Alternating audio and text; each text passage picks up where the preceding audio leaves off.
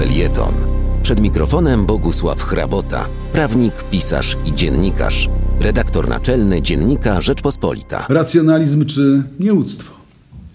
Nie jesteśmy w swojej masie ani sanitarystami bezwzględnie popierającymi obowiązkowe szczepienia, ani antyszczepionkowcami sprzeciwiającymi się takiemu obowiązkowi. Można powiedzieć o Polakach po omawianym przez Rzeczpospolitą sondażu IBRIS. Sympatia i sprzeciw wobec takiego rozwiązania rozkładają się niemal równo.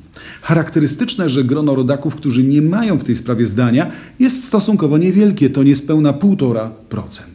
Taki wynik oznacza, że temat szczepień po ponad pół roku od ich startu został już powszechnie omówiony. Mamy w tej sprawie swoje zdanie i to coraz bardziej ugruntowane. Obowiązkowym szczepieniom sprzyjają w nieco większym stopniu kobiety. Wyraźnie widać też prawidłowość, że im młodsza grupa badanych, tym sprzeciw wobec obowiązku większy.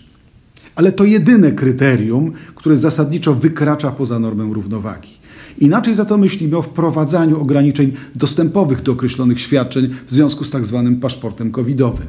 Za takimi restrykcjami opowiada się zdecydowanie ponad połowa Polaków. Nieco ponad 30% jest przeciw. Wśród popierających dominują tym razem mężczyźni.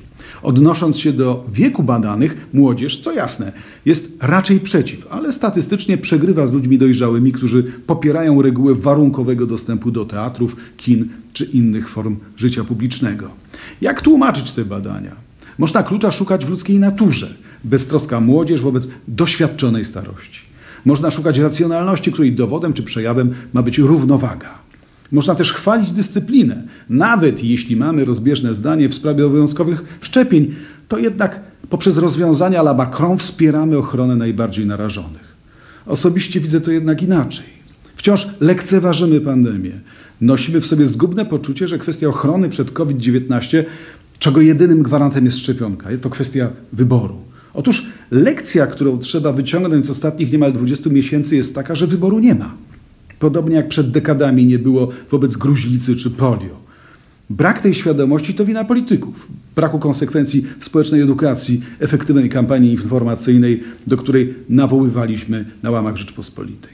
Mamy za to absurdalny wielogłos, triumf teorii spiskowych i lekceważenie zagrożenia przez młodzież. Zamiast propagować szczepienia, rozważamy zabójczy dla gospodarki lockdown. Oby czwarta fala pandemii tej jesieni się nie wydarzyła, bo jeśli nas dotknie, Wyniki sondażu IBRIS zaowocują kolejnymi dziesiątkami tysięcy niepotrzebnych zgonów.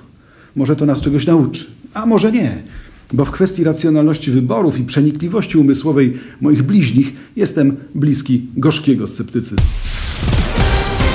Na www.haloradio ukośnik SOS wspieraj niezależne Halo Radio, które mówi wszystko www.halo.radio ukośnik SOS.